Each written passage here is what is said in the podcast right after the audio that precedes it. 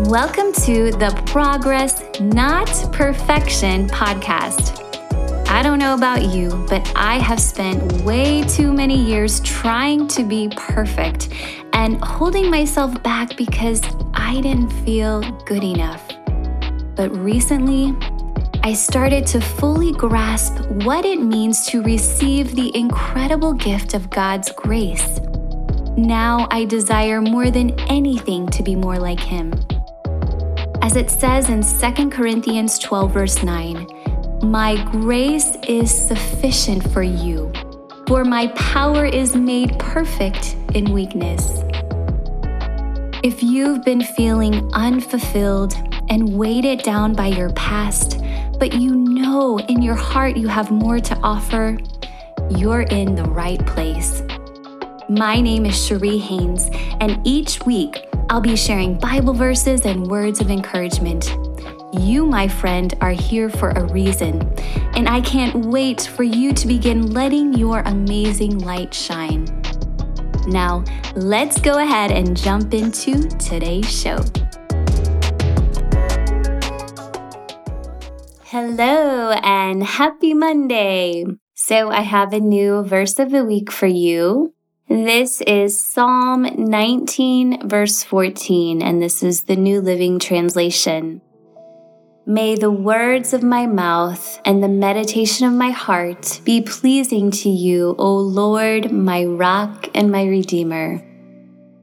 I think this one is probably familiar. I know this is one that we recited in church, a lot when I was growing up. But especially for those of you who are on this journey with us, with the No Complaining Challenge, I am trying to find verses that will help us. I think these verses, getting reminders like this one, "May the words of my mouth and the meditation of my heart be pleasing to you, O Lord, my rock and my redeemer," because we do want our words and our heart to reflect that of God.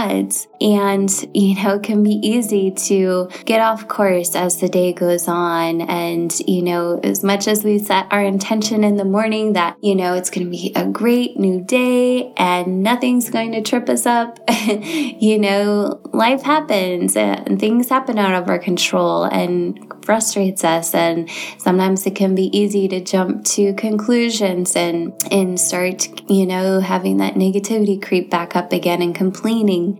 So I just think this will be such a great reminder for us as we, set those reminders throughout the day. Again, I know I share this often, but I currently have my reminders go off at 8 a.m., 3 p.m., and 8 p.m. And again, it just says meditate on the verse of the week. And then I also write the verse on a Post-it note, put it in my office. I have a whole little white, I have this huge white Post-it note that sticks on the wall. And then I put all of my Post-its with each verse of the week on top of that. And so I sometimes go back and look at some of the other verses as well, just to kind of remind myself, but that has been working really well for me. And so I just think it's good to have these verses to, reflect on and to use when we need them the most. So I pray that this blesses you this week, and I am looking forward to talking to you on Wednesday. God bless. I hope you loved today's episode, friend. I pray it reminded you in some way that you have something amazing to offer the world, and it's time to start letting your beautiful light shine.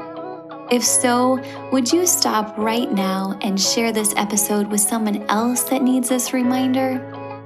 It would also mean the world to me if you would take 30 seconds for me and just leave me a review on Apple Podcasts. This is the only way that I know that you're actually enjoying the show. Plus, it warms my heart when I get to hear from you. I pray God's blessings on you the rest of the week, and I can't wait to talk to you again soon. God bless.